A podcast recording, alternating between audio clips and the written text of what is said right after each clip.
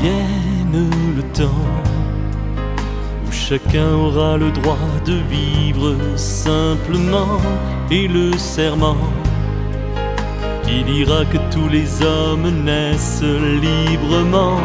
Vienne le vent qui redessinera le sourire de nos enfants, et le moment où les peuples connaîtront la paix dans un monde de fraternité.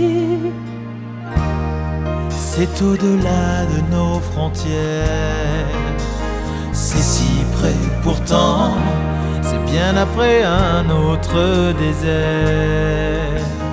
Pas si loin devant, il faut ouvrir les yeux, je crois, pour comprendre là-bas.